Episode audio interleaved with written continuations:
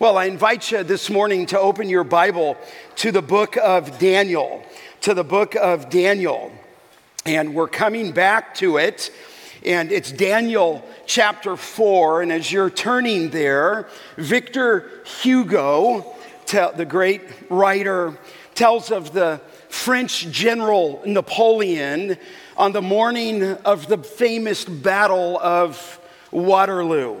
The little dictator, as he was known, Napoleon, stood gazing upon the field of battle as he described to his commanding officer the strategy for that day's campaign. He said to Napoleon, We will put the infantry here, the cavalry here, and the artillery here.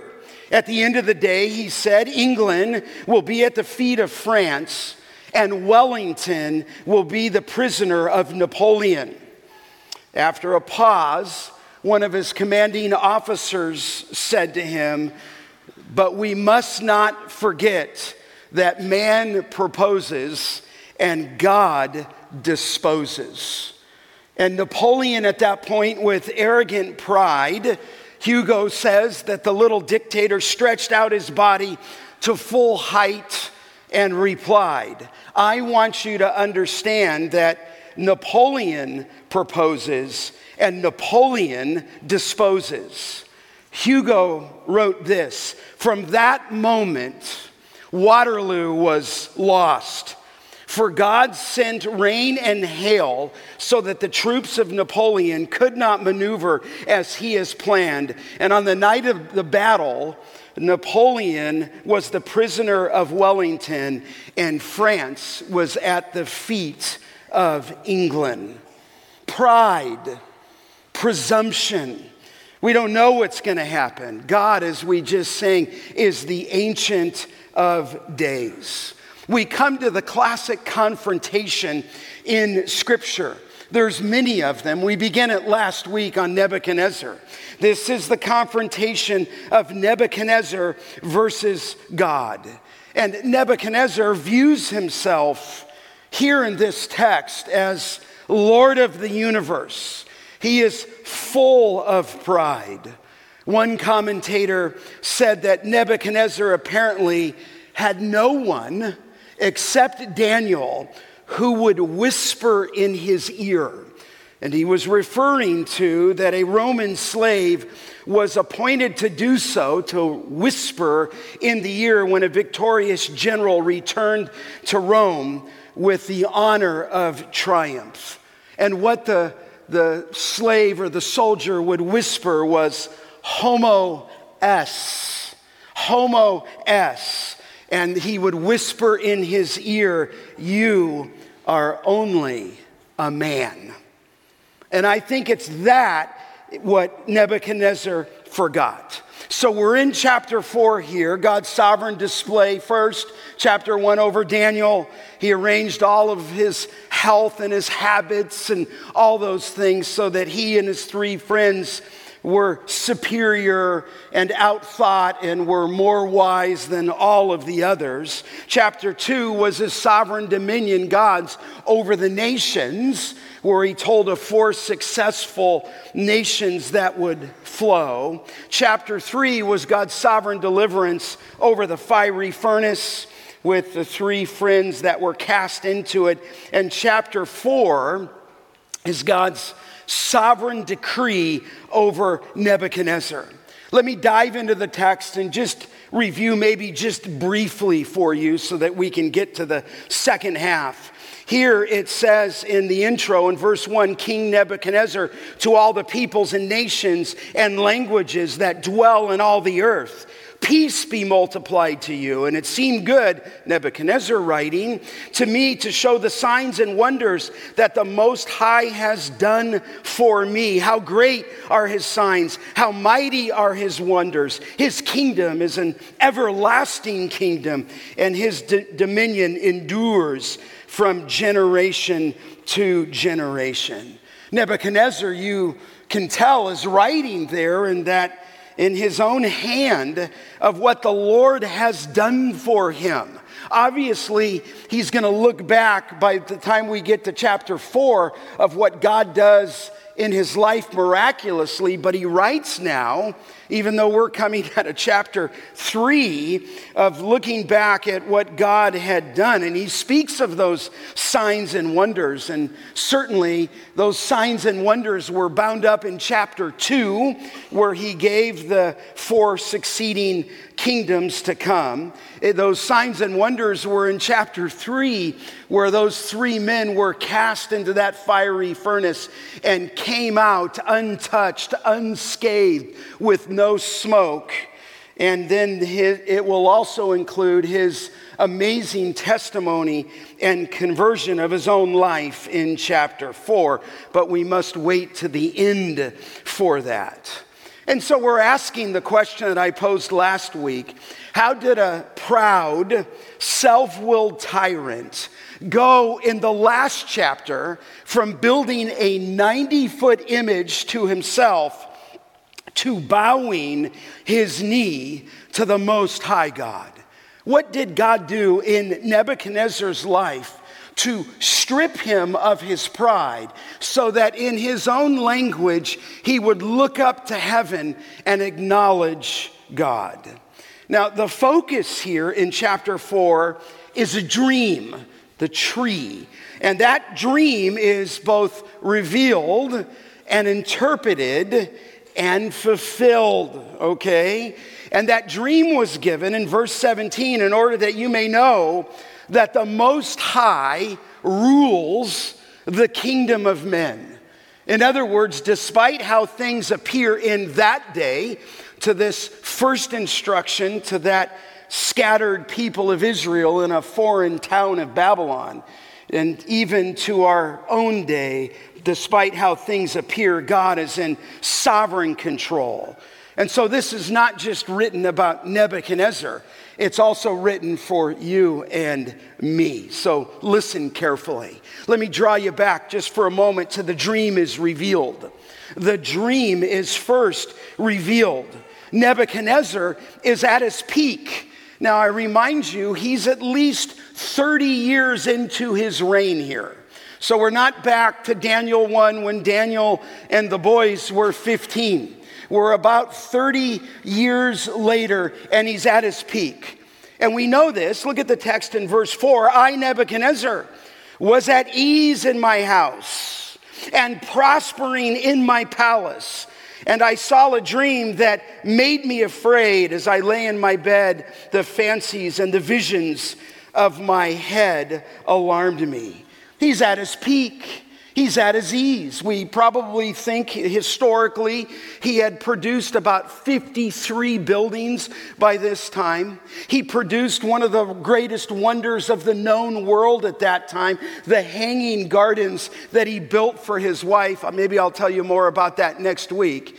He was the greatest ruler in the known world. He's conquered everything, but like in two, he can't conquer his dream. And though he's at ease in his palace and he's made it, the king king has arrived, something fearful happens. And it surrounds this dream. Look at the, the tree in verse 11. Here's in that vision the tree grew and it became strong, and the top reached to the heaven, and it was visible to the end of the whole earth. Its leaves were beautiful, its fruit abundant, and it was food for all. And the beast, verse 12, uh, the beast of the field found shade under it, and the birds of the heavens lived in the branches, and all the flesh was fed from it.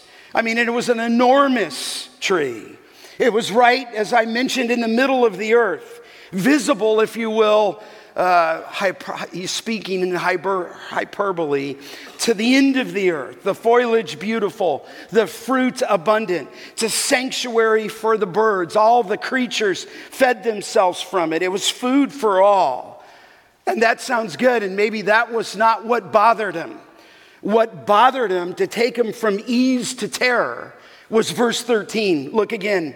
It says there, I saw the vision in my bed as I, as I, in my head as I lay on my bed, and behold, a watcher a holy one. That is a description of an angel. It came down from heaven.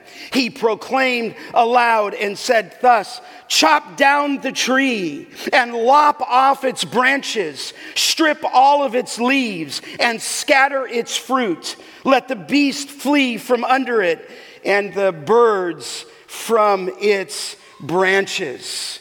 I mean, it's quite a statement.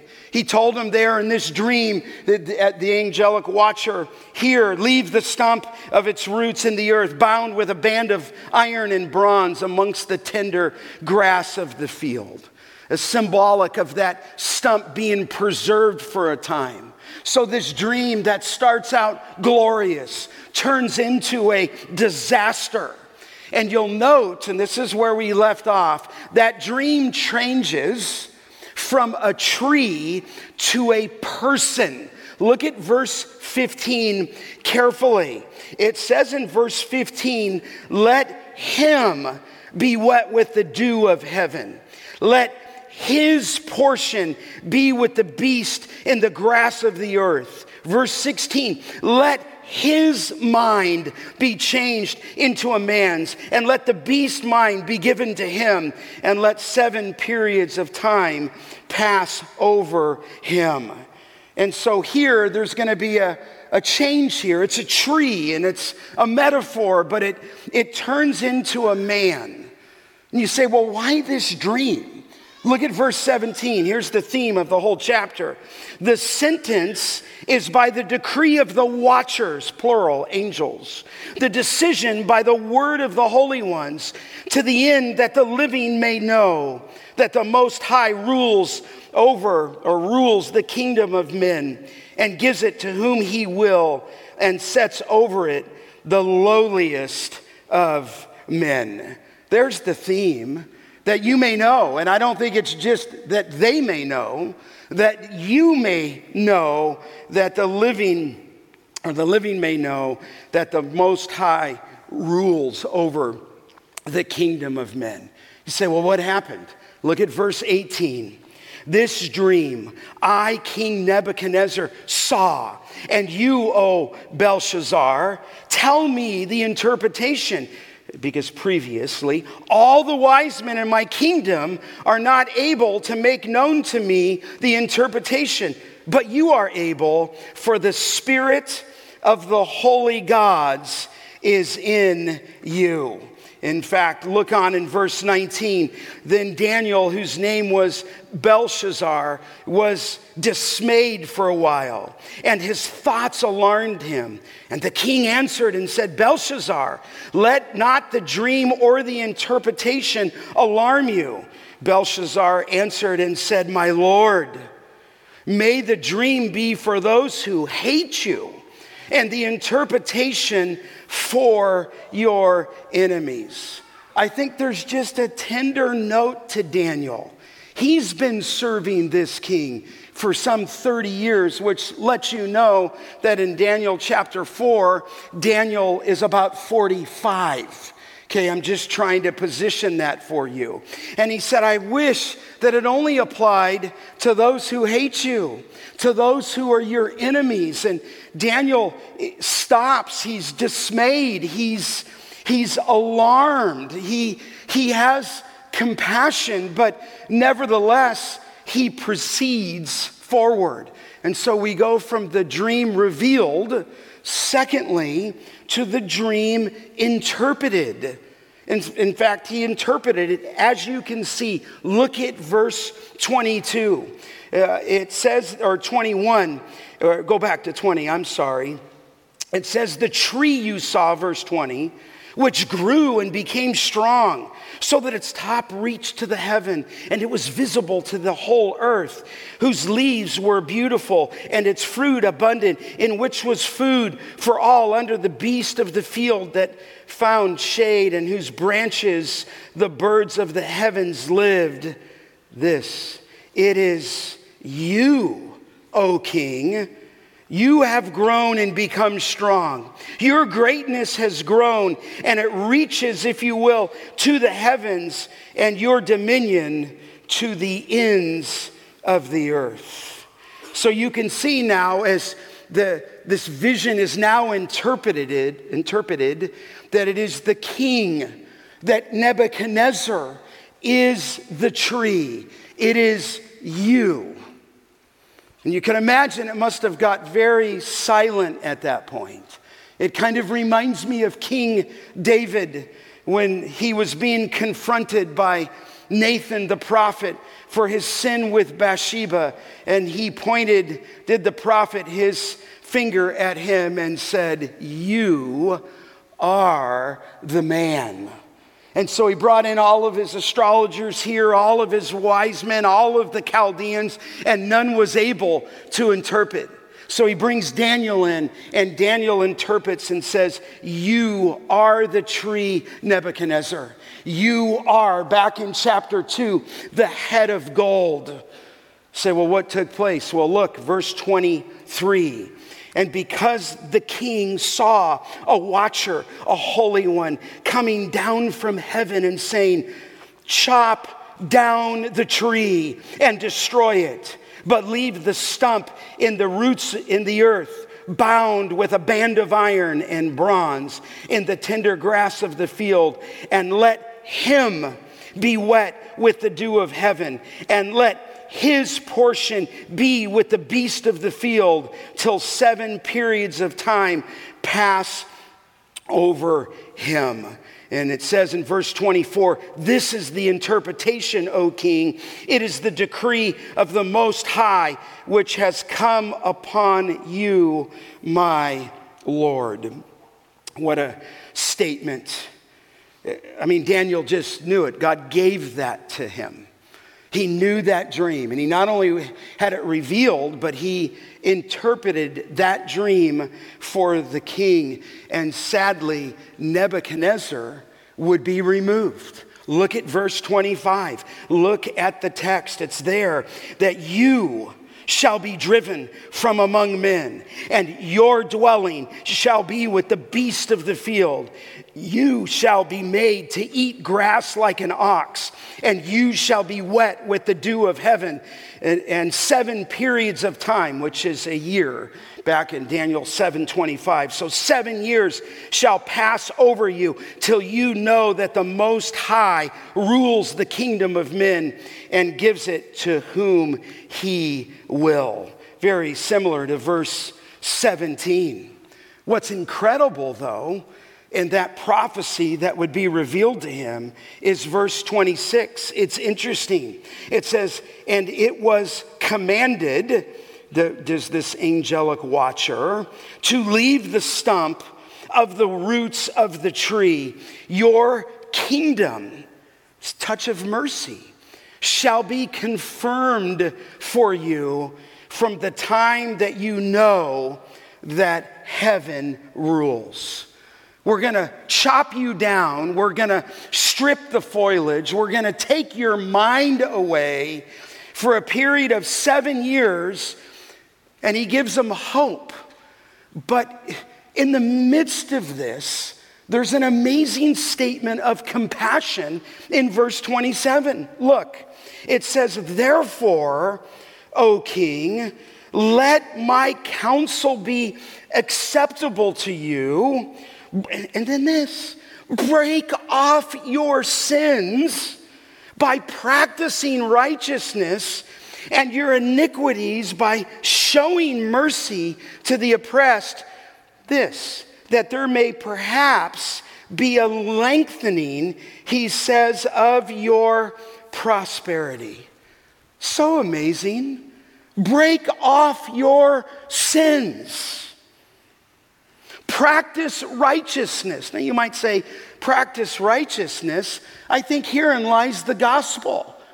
Come to Christ, repent of your sins, trust in the Savior, and do the works that are consistent with a relationship with God. So, even though, beloved, God is sovereign and he decreed this for Nebuchadnezzar, Daniel, as a prophet, as a man of God, says, Listen, I'm appealing to you. Show mercy. God perhaps may lengthen your prosperity. I find it striking that in the midst of God's sovereignty that is over all of the book of Daniel, that he gives Nebuchadnezzar an opportunity to repent. You say, well, could that ever change? Well, yes. From Genesis to Revelation, God is merciful, God is gracious. Do you remember when we studied the book of Jonah? swallowed by the great fish, spit out upon the shores of Nineveh, went back and obediently proclaimed to Nineveh, to the Assyrians, in 40 days your city will be destroyed. And they heard that within the city, and the city leaders and the officials and the council came together and they repented, right?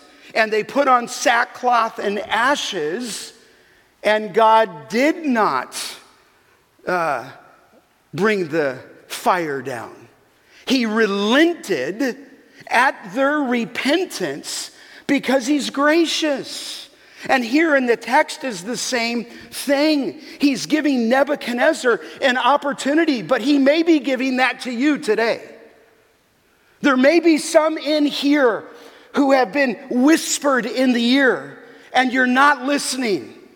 Or there's people that you're talking to, whether it's family or friends, and you're telling them and telling them and telling them. And here they had been telling Nebuchadnezzar 30 years, but Daniel has this appeal. Listen, it's not a whole lot different when Noah built a boat, he built an ark because of the coming flood. How long was it from the time that Noah started the construction, or when the command first came out that these people need to repent, to when the rain came and the waters came up and the rains came down. A 120 years. And so you're gaining a little window into the heart of God here.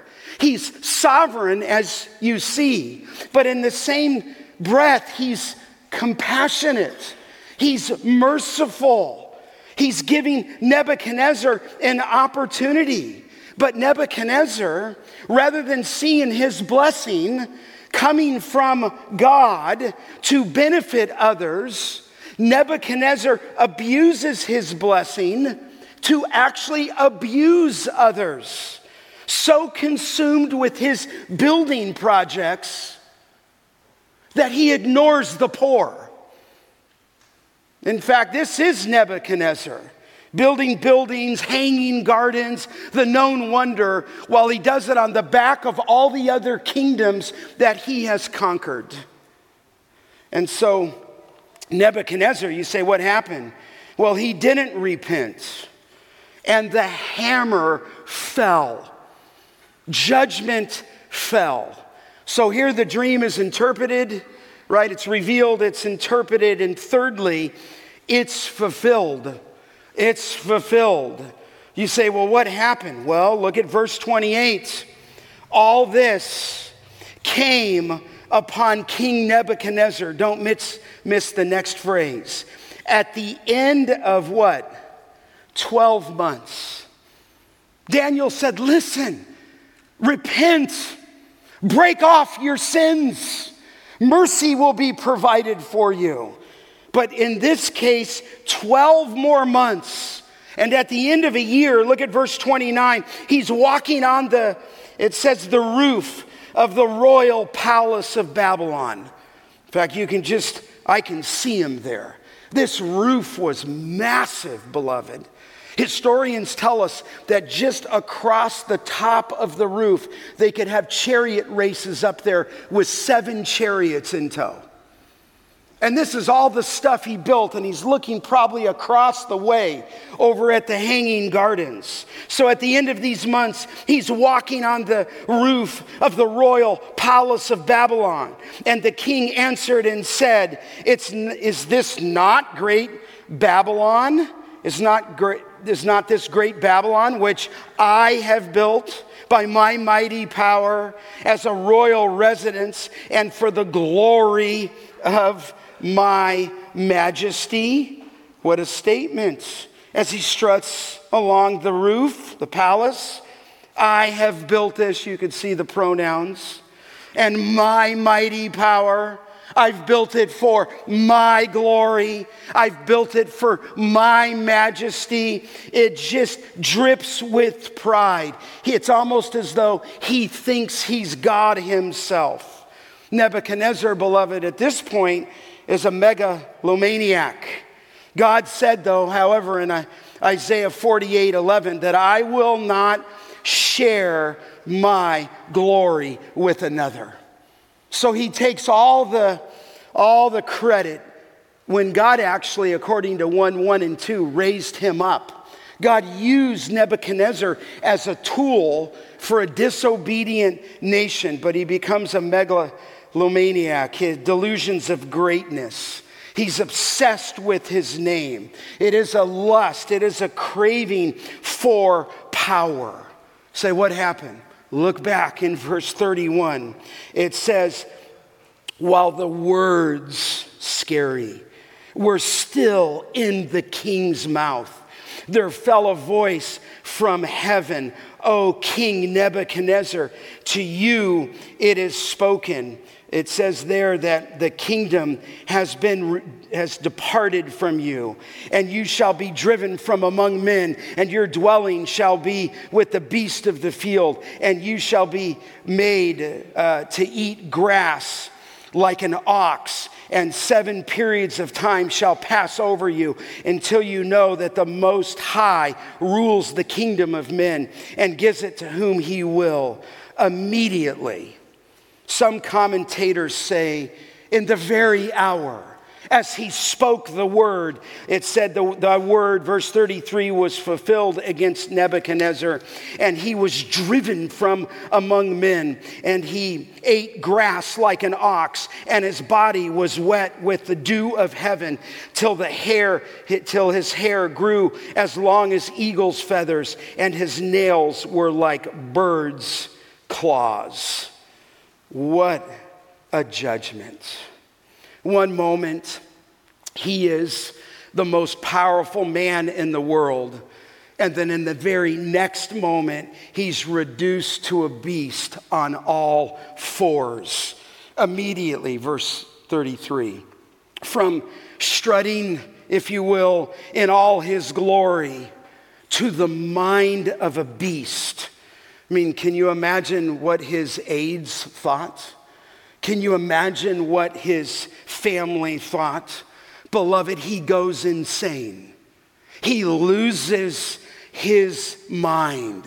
He goes from a sheltering tree in a metaphorical way, uh, sheltering animals, to turning into an animal.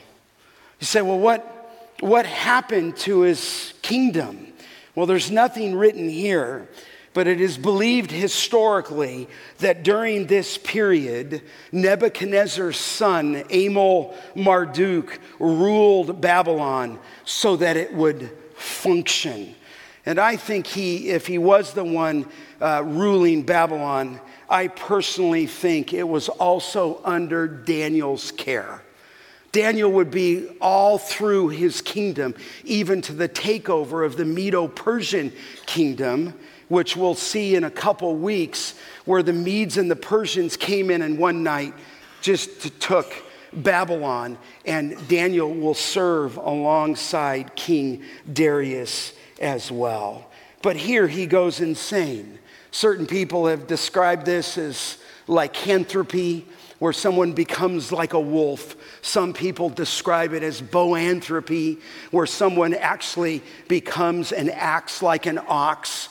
I don't like to go too far in that because this definitely is the judgment of God. He went from being the most known leader, the greatest leader, the most powerful leader, to being reduced to one who was eating grass, and his hair became like an eagle, and his fingernails began to grow claws so that they curled down. And this was for seven years. So, well, what do we take from that? Well, maybe three aspects to it. Number one, most high rules. God most high rules. Not politics, not grassroots politics, which are helpful. We're not putting candidates into the office. The most high rules over the kingdom of men. Napoleon proposes Napoleon, he said, disposes, but we understand that most high rules. And I think this was a word to the Jewish people and to you. Do not be discouraged at the place that we're in. God appoints rulers, Romans 13, either for our good or for our judgment. But He is over all. And I think as this hit the Jewish believers, it was comforting to them because here's Nebuchadnezzar marching in in three successive deportations, carrying them out, maybe by rope and uh, you know a hook through their nose, slaughtered many people, slaughtered the temple, took the vessels out of the temple. They're 900 miles away from Jerusalem, and here God in His sovereignty says, No, until you know that the Most High rules. So, this is the master theme. He rules. Secondly, as a sub theme, pride is a cruel master. It's a cruel master. Proverbs 16, 18 says that pride goes before destruction, and a haughty spirit before a fall. Listen, I, I, mean, this has got to speak to us in a secondary sense that we don't drip with the pride of Nebuchadnezzar. In fact, it was Calvin who said this listen carefully.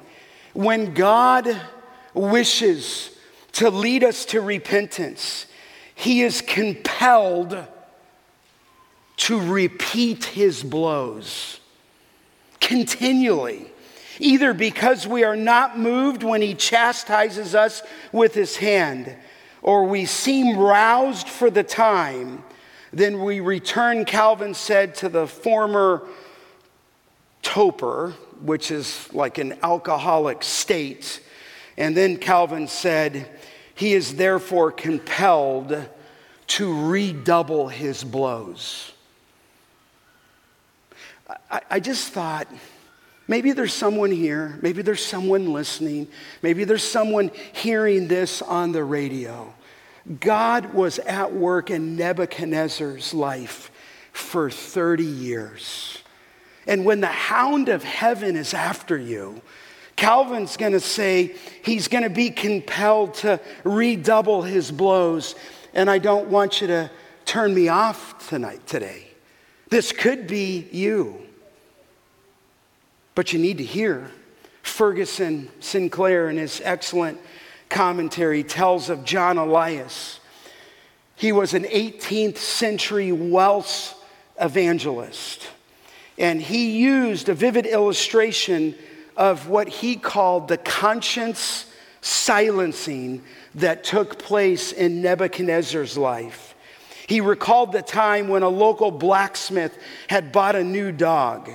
And whenever Elias visited the blacksmith's shop, the dog would be heard barking fiercely as the blacksmith's hammer beat rhythmically on the metal of the horseshoes. As time went on, however, the barking became quieter and less frequent until one day Elias looked into the smithy, which is the workshop, to catch the blacksmith hammering away at the anvil, and he saw the dog asleep by the fire, silent at last. I think Nebuchadnezzar had grown so accustomed to the hammering of the Word of God, ignoring it, that he rendered his conscience increasingly immune to its impact on his own life. Listen, you may be a high school student. You, somebody may be whispering into your ear. And there comes a time when that dog would bark fiercely And then he just fell asleep in the light and became immune to the hammering of the blacksmith's hammer. I think it sounds like Paul in Romans 2 4. Or do you, to you, presume on the riches of his kindness and forbearance and patience, not knowing that the kindness is meant to lead you to what? Repentance. But because of your hard and impenitent heart, you are storing up wrath for yourself on the day of wrath where God's righteous judgment will be revealed. And then the last phrase He will render to each one according to his works. Pride here is a cruel master. I say to you what Daniel said to Nebuchadnezzar break off from your sins. Understand the righteousness of the Lord Jesus Christ and do righteousness. I think it's interesting that he focused on a major sin for Nebuchadnezzar. What was his sin? Well, many of them, but oppressing the poor and helpless. I mean, he oppressed many peoples. He destroyed many cities. He exiled them to different places in his empire. He carried off the brightest to serve under him, and he used slave labor to build Babylon. And here, his time, at least at this moment, ran out. So God Most High rules. Secondly, pride is a cruel master. And thirdly, as I've mentioned, God is compassionate and merciful. He's compassionate and merciful. He warned Nebuchadnezzar, isn't that grace? Through the angelic watchers before he judged him. A full year would pass, 12 months would pass before the dream was fulfilled. And so he pursued him. He even explained to Nebuchadnezzar in detail what he must do to make it right. God, even in his grace and mercy, limited the punishment in verse 26. It was told to put a band around the stump. He was preserving, and so he was going to strike him down to the ground, but not take his life. God is so merciful and compassionate. Are you holding out on the Lord this morning? I mean, I think of my own life. I don't know, for about a year, i told you this before, just 14 years old, just pushing Christ out of my life. I'll do it later. I'll do it later. I'll do it later. And the more I put them off, the more the hound of heaven began to pound deeply on my heart. And I can only look back and thank the Lord for his grace and mercy to drive me and to drop me to my knees and to wait no further. Listen, if are you in junior high? What are you waiting for? You're going to hear a testimony in just a moment of a young 16 year old who gave his life to Christ. I hope you're listening. J. Allen Blair recited this. He said years ago in London, there was a very large gathering of special guests. And among the invited guests was a well known preacher named Cesar Malan. And there was a young woman who played and sang wonderfully. Everyone was thrilled. And then, very graciously, tactfully, and yet boldly, the preacher went up to her after her music had ceased and he said, I thought as I listened to you tonight, young lady, how tremendously the cause of Christ would be benefited uh, if your talents were dedicated to him. He said, You know, young lady, you are a sinner in the sight of God.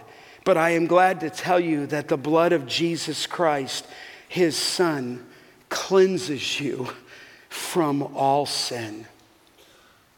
He told her, She was a sinner. So, what did the lady do? Well, the young lady was shocked. And she snapped out a rebuke for Malan, to which he replied, Lady, I mean no offense. I pray that God's Spirit will convict you. And they all went to their homes, and the young woman went to bed but couldn't sleep. Why?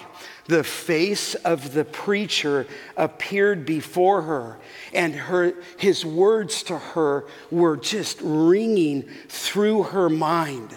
And so at 2 a.m. in the morning, she sprang up from bed, she, her bed. She grabbed a pencil and a piece of paper, and with tears streaming down her face, Charlotte Elliott wrote these words Just as I am, without one plea, but that thou thy blood was shed for me, and that thou bidst me to come, O Lamb of God, I what? I come. Why? Maybe because God's sovereign, certainly, but a preacher with a compassionate heart was kind enough to tell her that she was a sinner. So here was Daniel, bold enough, kind enough to tell Nebuchadnezzar of his sin.